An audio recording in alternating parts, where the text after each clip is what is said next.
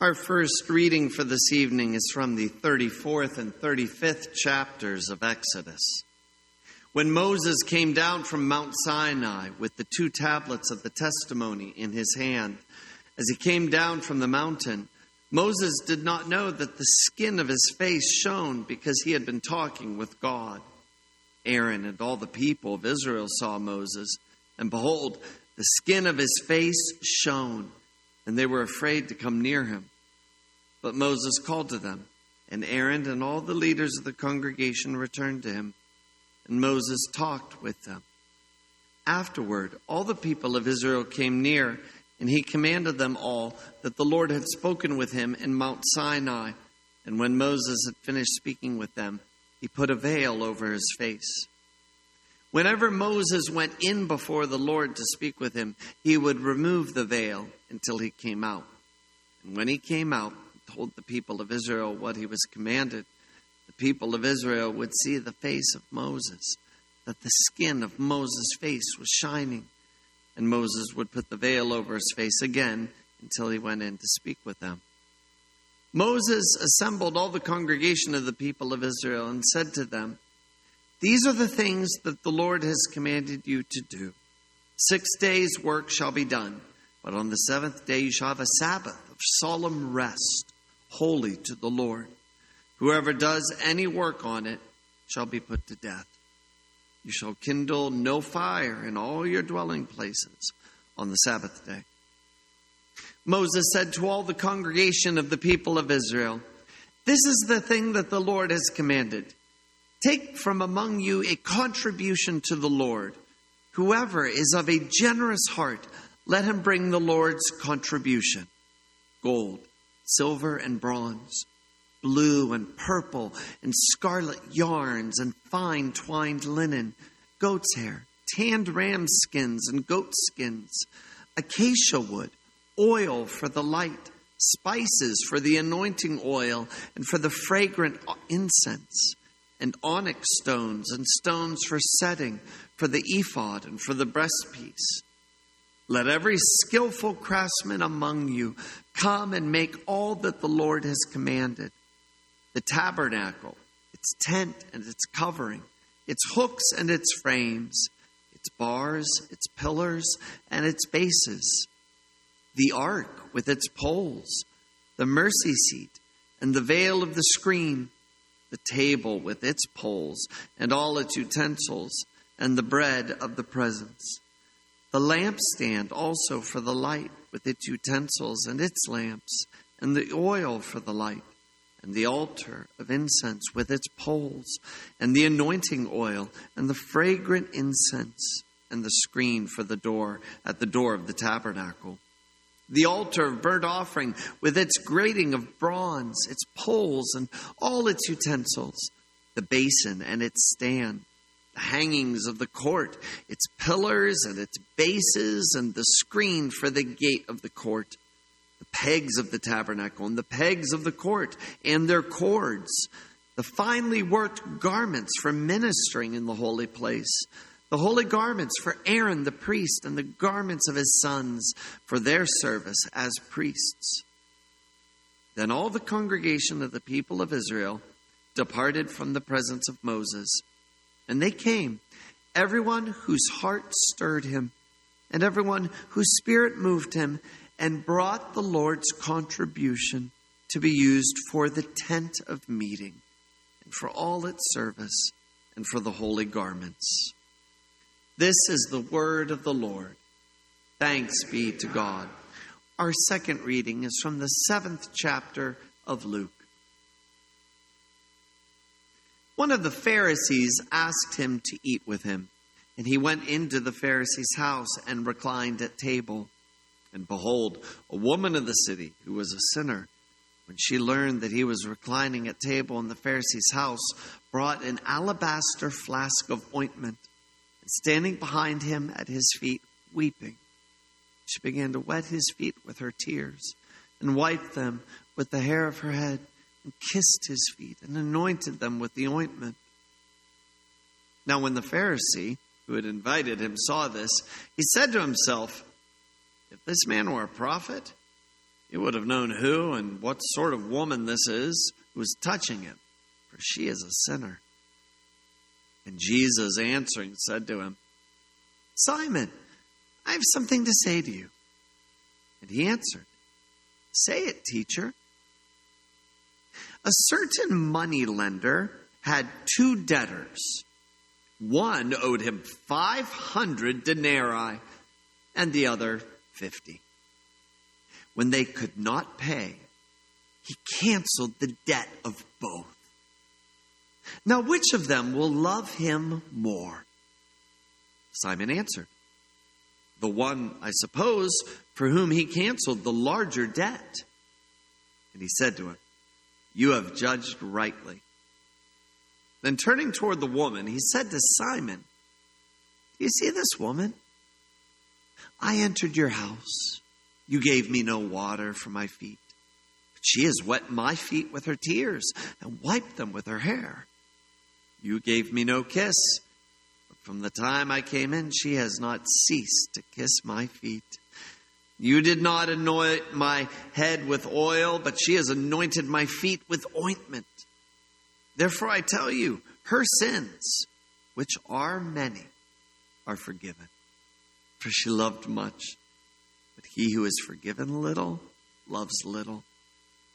And he said to her, Your sins are forgiven. Then those who were at table with him began to say among themselves, Who is this who even forgives sins? And he said to the woman, Your faith has saved you. Go in peace. This is the word of the Lord. Thanks be to God.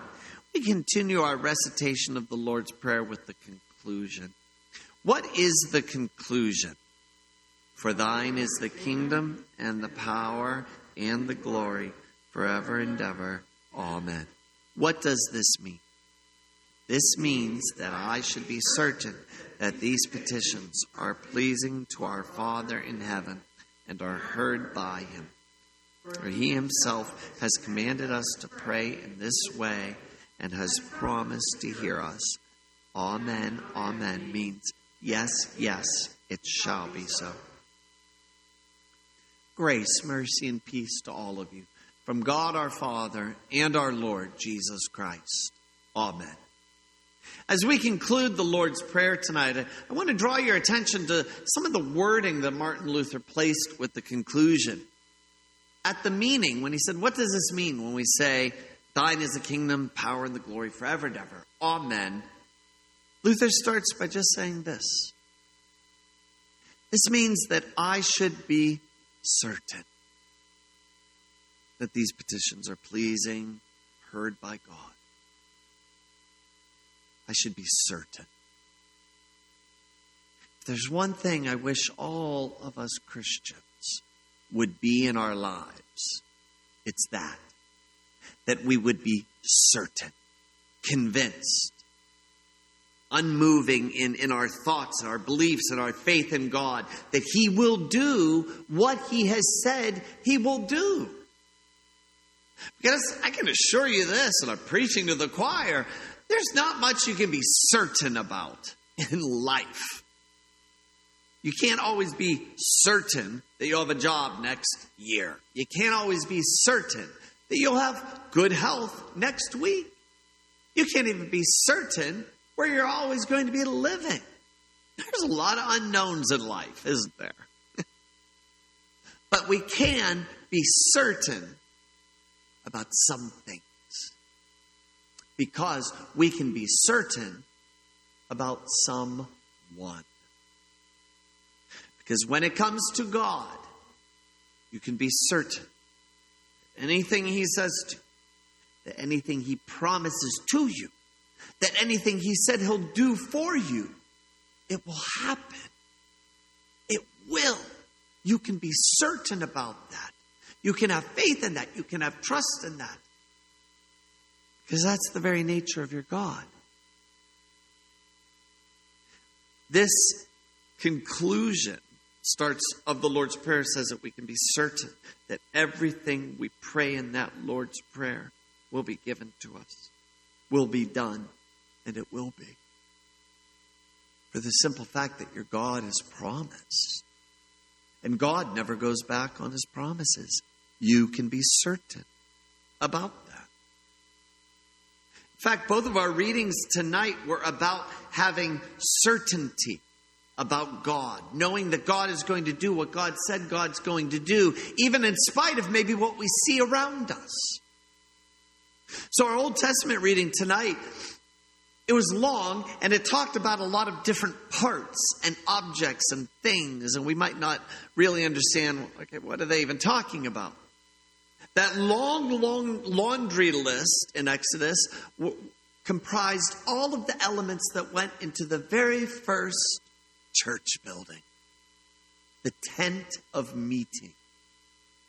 It was a tent, basically, but in this tent, there were wash basins, and in this tent, there were special lampstands, and in this tent would be the famous Ark of the Covenant.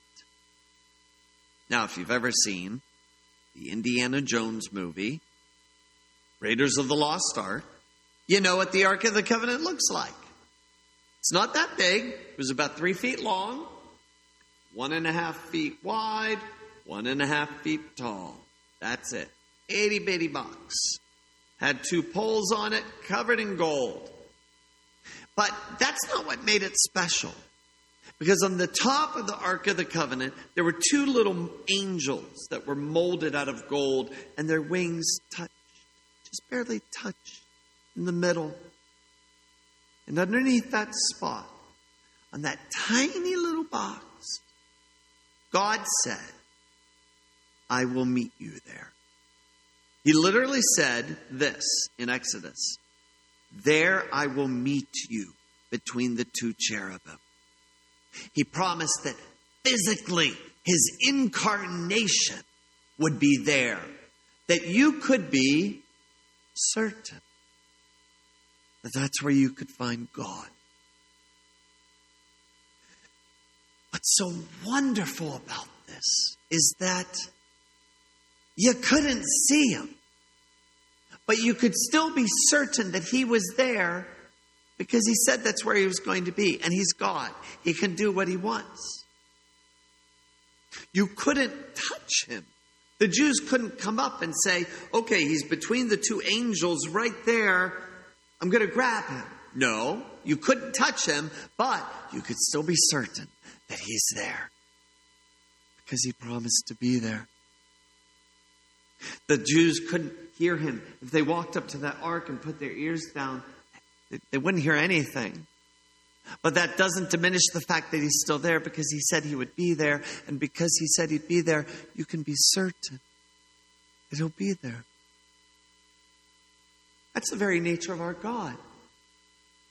He assures us that we can have faith in Him, that we can trust in Him, that we can be certain that what He says will come true, even in spite of what we can't see or can't touch or can't hear around us.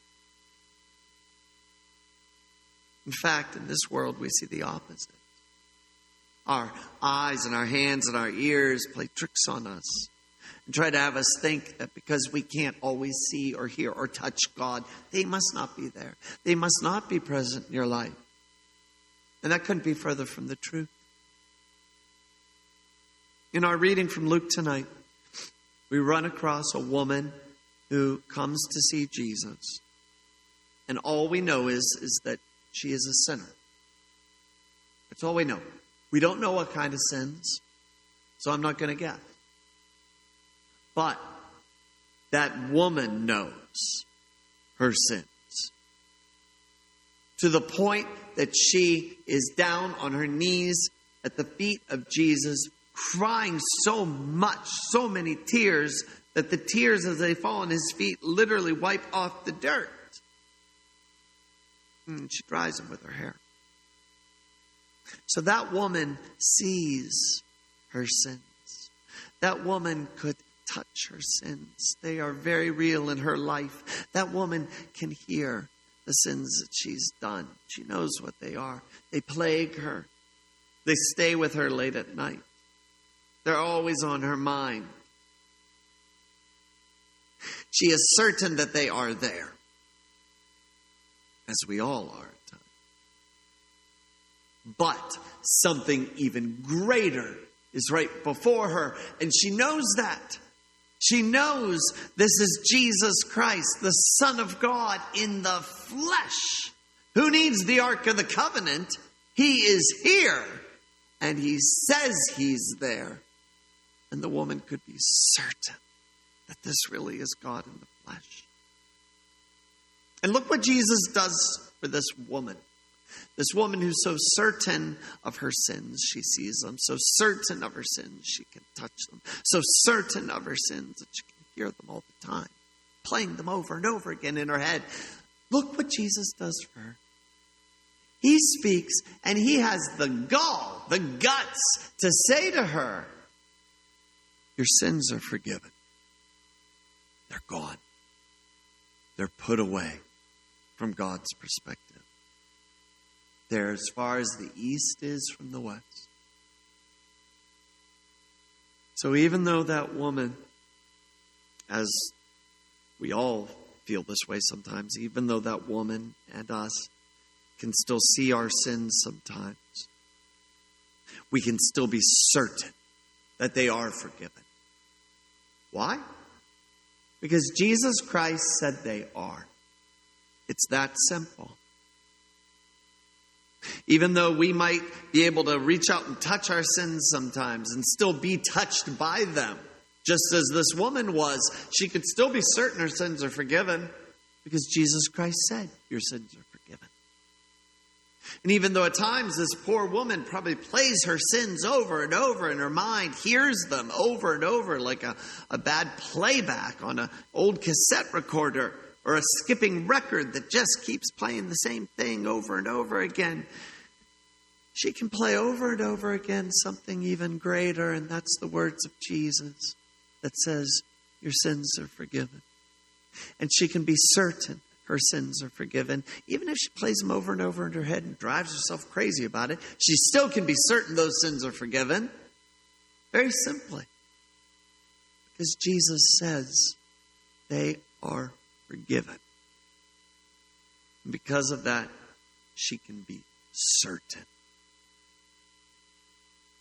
Nowadays, we have something even greater than what the Jews had in the Old Testament with the Ark of the Covenant. In many ways, we even have an advantage over the woman who was crying at the feet of Jesus. And here's why. We have the ability to look back and see what Jesus Christ has fully accomplished, that all of them were waiting to have accomplished. We can look up at a cross and see with our own two eyes that he did die on a cross, not for his sins, for our sins, right? And because of that, because of what he's done, we can be certain that our sins truly are forgiven, truly are dead, because they died with him. We have an advantage over the people of the Old Testament and even this woman today because we know three days later Jesus Christ rose from the dead and that he has promised that all of us, as Christians who follow him, will also follow him in a resurrection from the dead, and that one day our bodies will be changed to be just like his glorious body, the same way. And how can we be so certain of that? Because he said so. Because he did it. He is the firstborn from among the dead, the scriptures say. The firstborn, not the last. You, all of you, me, all believers in Christ, we will follow him. He might be the first, but he's not the last. And you can be certain of that because he said so. I think it's so important for us Christians to be certain. Not in this life. This life, this life is filled with uncertainties. We can be certain of who our God is and what our God has done for us through Christ. Because that's never going to change. And during this season of Easter, we should especially be certain in the fact that there is an eternal life in which we will be there one day with Christ. And especially as the things we see around us try to steal that away from us, as we see death, as we see friends die, as we see and maybe feel and touch in our own bodies diseases that come up sometimes. All of these things try to seem like they are certain. They try to dictate and say to you that they're in control of your life, but they're not. The only certainty you have in life is God and what God has done for you through Jesus Christ our Lord. That is certain. Diseases come and go. Our lives will one day die. But we have a certainty in Christ that we will rise from the dead. That's his gift to us. So I pray for all of us in our lives, every day of our lives as Christians. I pray that we take comfort in knowing that our everything God does for us, it's certain, it's definite. It either has happened, is happening, or will happen. And we can be certain of that because it's the very nature of our God. It's who He is. He is definite. He is always sure, always true, always fulfills His promises. Because of that, you can be certain that everything He said that He'll do for you, He is doing for you right now through Christ and will do for you all through Christ. Amen. Now may the peace of our God, which surpasses our understanding, keep your hearts and your minds in Christ Jesus our Lord. Amen.